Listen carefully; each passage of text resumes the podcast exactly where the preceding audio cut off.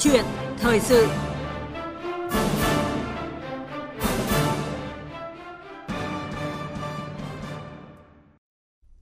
Thưa quý vị, báo cáo của Tổ chức Lương thực và Nông nghiệp Liên Hợp Quốc FAO cho thấy chỉ số giá gạo thế giới đang ở mức cao nhất trong vòng 11 năm qua. Ngay sau khi thông báo của Ấn Độ cấm xuất khẩu tất cả các loại gạo trắng thường có hiệu lực từ ngày 20 tháng 7 vừa qua, giá gạo xuất khẩu của hầu hết các quốc gia liên tục tăng theo ngày, trong đó có Việt Nam. Đây được xem là cơ hội cho các doanh nghiệp nước ta đẩy mạnh xuất khẩu gạo, gia tăng lợi nhuận cho người nông dân. Tuy nhiên, trước diễn biến khó lường của thị trường và tác động của El Nino, nước ta cần có sự cân đối lượng gạo xuất khẩu và tiêu dùng nội địa để vừa gia tăng kim ngạch xuất khẩu, vừa bình ổn giá thóc gạo trong nước và đảm bảo an ninh lương thực quốc gia ra sao. Người nông dân cần chú ý những vấn đề gì trước khi xuống giống vụ thu đông – đây làm nội dung được bàn luận trong câu chuyện thì sự sáng nay với sự tham gia của ông Trần Xuân Định, nguyên là Phó Cục trưởng Cục Trồng Trọt, hiện là Phó Chủ tịch Thường trực kiêm Tổng Thư ký Hiệp hội Thương mại giống cây trồng Việt Nam. Bây giờ, xin mời biên tập viên Hoàng Ân và ông Trần Xuân Định bắt đầu câu chuyện thời sự. À, trước tiên thì xin được cảm ơn ông Trần Xuân Định đã tham gia cùng chúng tôi sáng nay. Vâng, xin chào MC và xin chào các bạn à, quý vị à, thính giả của Đài Tiếng Nói Việt Nam. Vâng, thưa ông, à, để mở đầu cho cuộc trò chuyện sáng nay thì bây giờ xin mời ông và quý vị thính giả cùng nghe tổng hợp thống kê mới nhất về xuất khẩu gạo.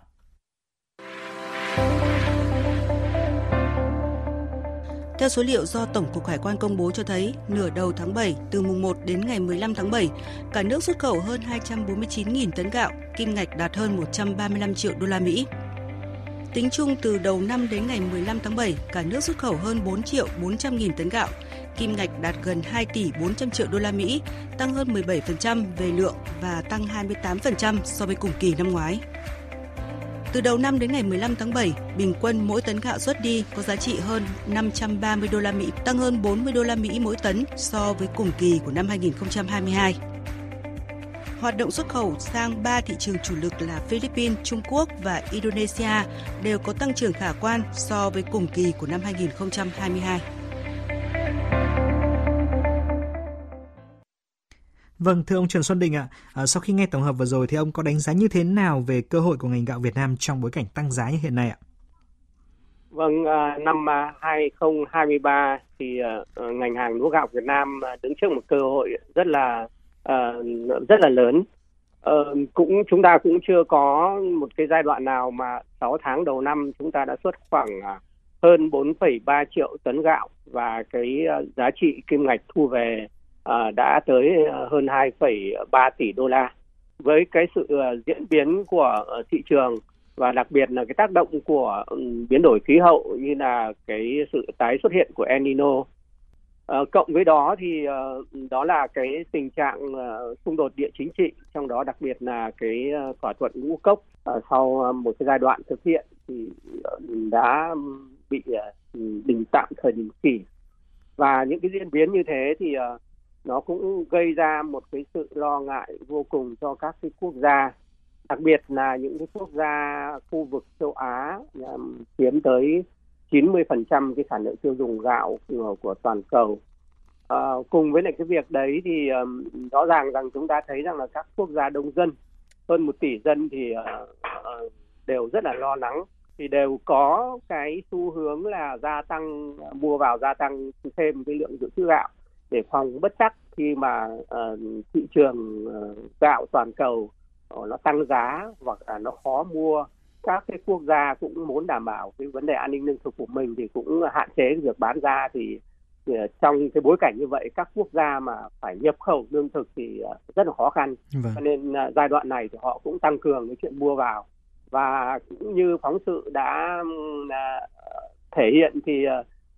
trong cái giai đoạn gần đây khoảng một tháng trở lại đây thì chúng ta thấy rằng cái giá gạo của Việt Nam à, giá gạo toàn cầu nó gia tăng từng từng ngày và từng tuần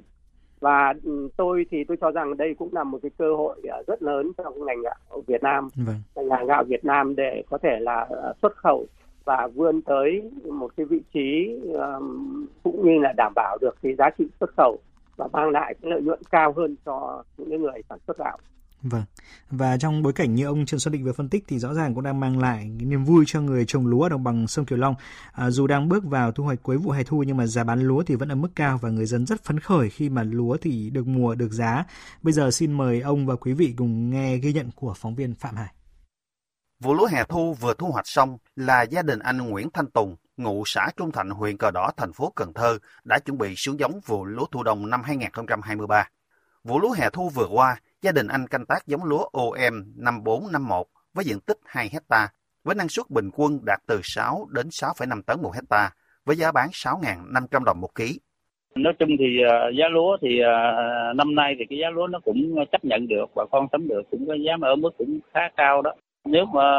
giá cả mà thị trường nó được tăng cao ổn định ở mức độ này thì người dân rất là phấn khởi.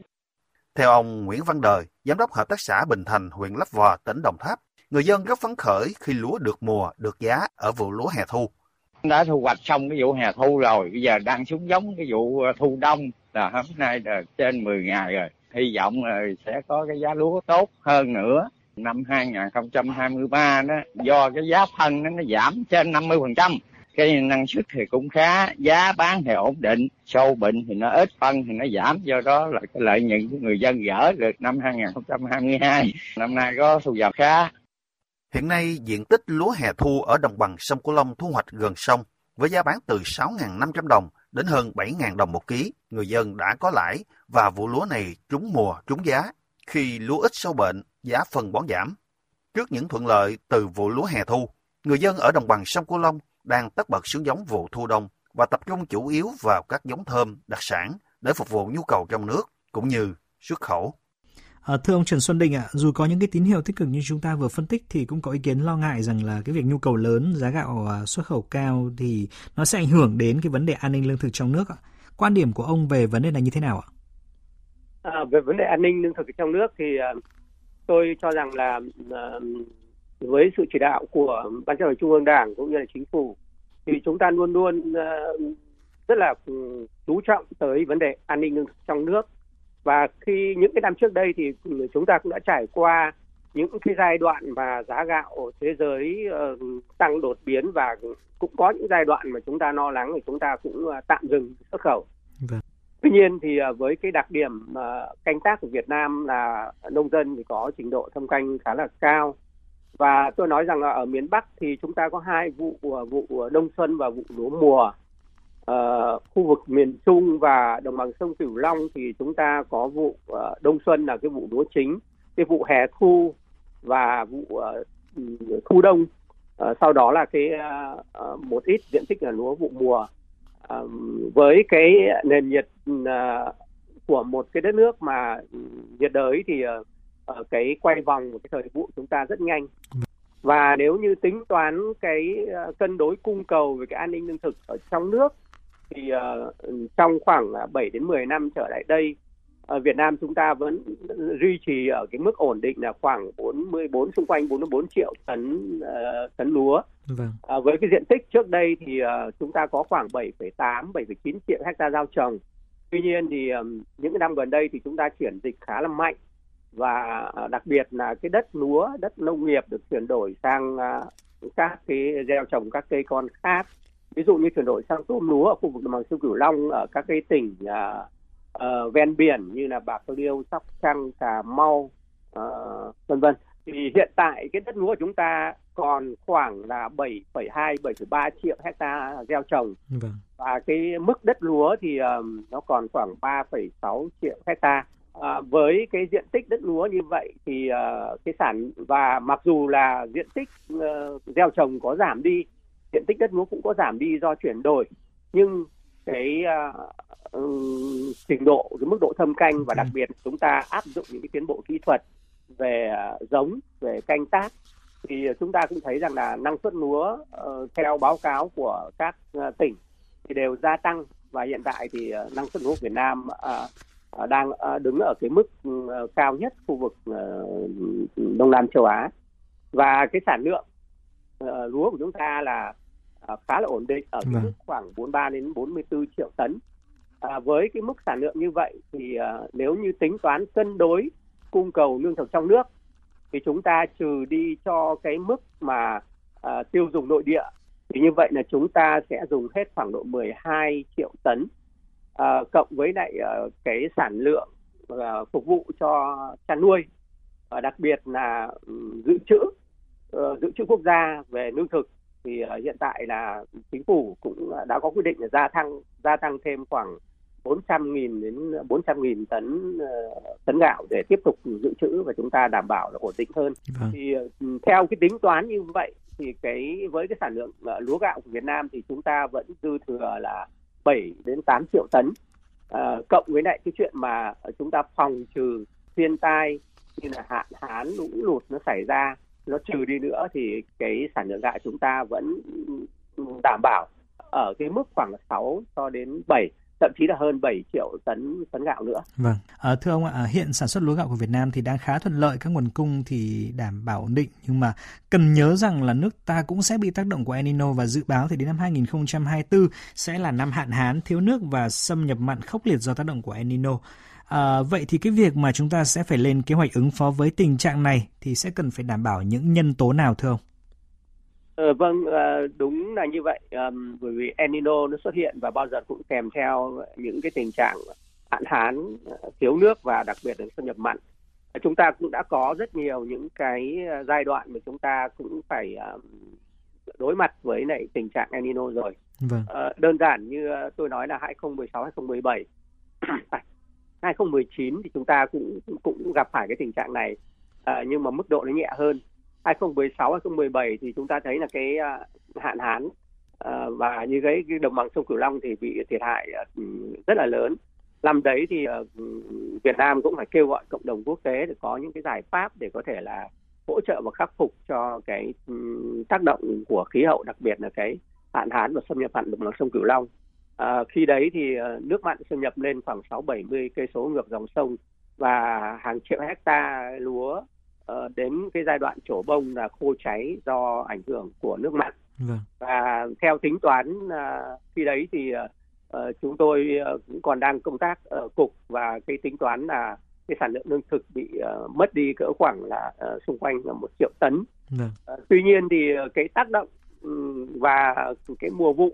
thì chúng ta thấy rằng là chúng ta quay vòng rất là nhanh cho nên là chúng ta giải quyết tốt được uh, không có uh, những cái vấn đề gì uh, đáng tiếc xảy ra trong cái chuyện gọi là khủng hoảng lương thực. Ờ, có thể rằng là cái giá lương thực nó lên cao nó lên cùng với lại cái giá mặt bằng của thế giới và nó tạo ra một cái mặt bằng giá mới cho cái lúa gạo.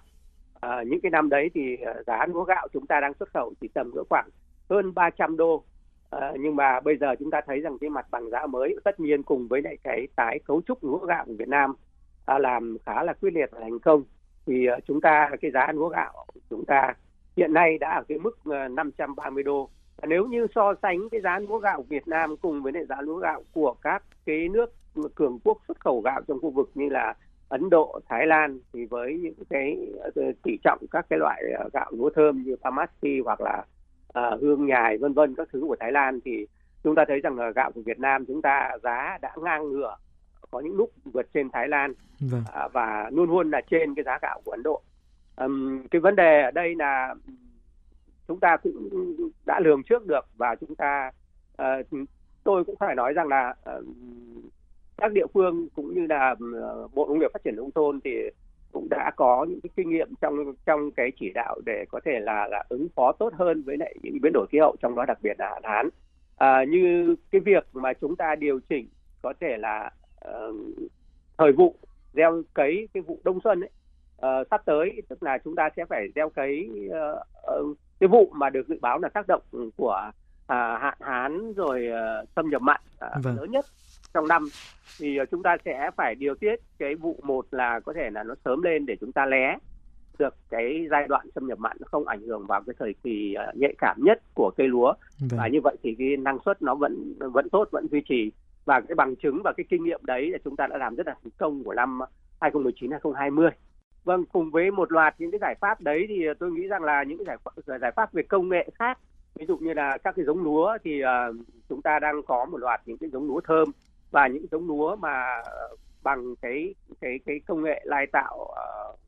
di truyền uh, thì uh, sử dụng cái công nghệ di truyền ấy uh, thì chúng ta đã chuyển được những cái gen chịu mặn chịu hạn vào một số cái giống lúa vâng. và nó cũng góp phần phát huy được tốt cái uh,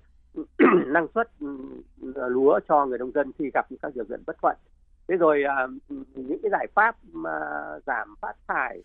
uh, trong trồng lúa như hạn chế nước uh, có thể tiết kiệm nước tưới vâng. uh, tưới đông nộ phơi vân vân thì cái lượng nước dùng nó sẽ ít đi uh, và như vậy thì cây lúa nó cũng khỏe mạnh hơn và sâu xia bệnh tật ít hơn. Ít hơn. Vừa rồi thì nghe phóng sự của nông dân phải nói rằng là uh, xin được chúc mừng bà con nông dân bằng sông Cửu Long với uh, những cái trúng mùa của niên vụ 2023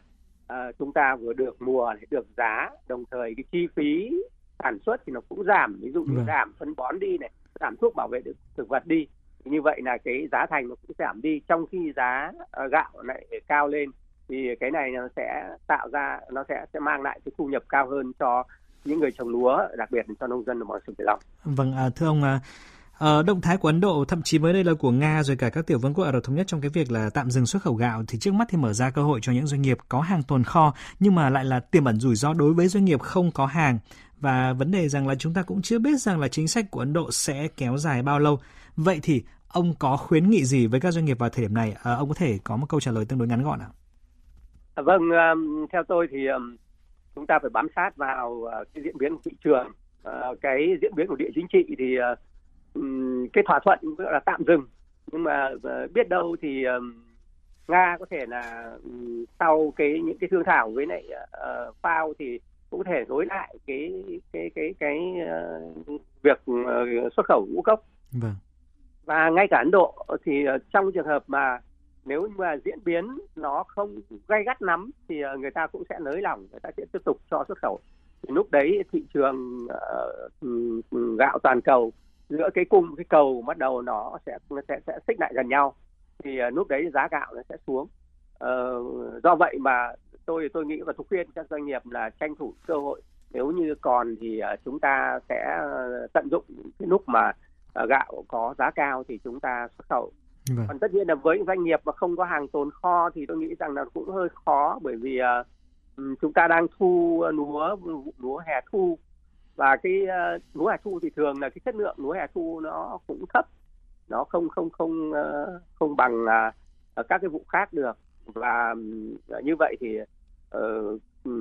cái việc mà thu mua thì chúng ta cũng phải khẩn trương uh, trong đấy mà để đảm bảo được cái nguồn hàng cái chân hàng thì các doanh nghiệp là phải tổ chức cái liên kết sản xuất vâng. phải phối hợp với lại các tổ đội hợp tác hợp tác xã của nông dân để tạo những cái vùng sản xuất và rõ ràng chúng ta thấy rằng hiện nay thì cái xuất khẩu gạo đi các cái quốc gia ờ, như gạo thơm đi châu Âu thì chúng ta cũng đang có hưởng cái hưởng lợi từ cái chính sách của hiệp định EVFTA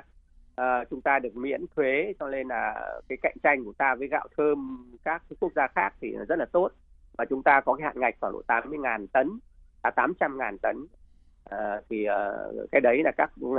doanh nghiệp mà có cái gạo thơm nên tận dụng tốt cái việc này. Vâng. và uh, đối với các gạo mà uh, gạo trắng 5% uh, gạo trắng ấy thì uh, các cái doanh nghiệp khi mà đã có cái chân hàng thì chúng ta cũng khẩn trương và nên có những cái liên kết chặt chẽ hơn với nông dân thì tôi nghĩ là các doanh nghiệp nên tổ chức sản xuất như thế thì cái việc mà kinh doanh cái việc mà xuất khẩu gạo chúng ta ổn định hơn. Và nó thành những cái vùng mà chúng ta có mã vùng uh, theo cái uh, đáp ứng cái hàng rào kỹ thuật của tất cả các quốc gia uh, nhập gạo bây giờ. Ví dụ như ngay Trung Quốc thì bây giờ cái việc mà nhập khẩu gạo thì người ta cũng cần phải uh, có những cái uh, minh bạch về thông tin. Thế rồi uh, có mã vùng uh, vâng và vâng. và có những cái yêu cầu kỹ thuật của họ thì chúng ta phải đáp ứng tốt. Vâng, còn với người nông dân thì sao? Ông có khuyến nghị rất ngắn thôi ạ. Dạ. À, với nông dân thì tôi nghĩ rằng là bà con cũng nên tận dụng uh, cái thời vụ uh, gieo trồng và theo khuyến cáo của uh, ngành chuyên môn các địa phương đặc biệt là cho cái vụ đông xuân sắp tới này vâng. uh, thì uh, do cái tác động của El Nino thì dự báo rằng cái hiện tượng hạn xâm nhập mặn nó có thể nó xảy ra. Thì như vậy là các cái cơ quan uh, ví dụ như là cục trồng trọt bộ nông nghiệp phát triển nông thôn hay là sở nông nghiệp các địa phương uh, sẽ chỉ đạo các địa phương uh, ở vùng đồng bằng sông cửu long và các cái tỉnh khác là lịch xuống giống như thế nào đấy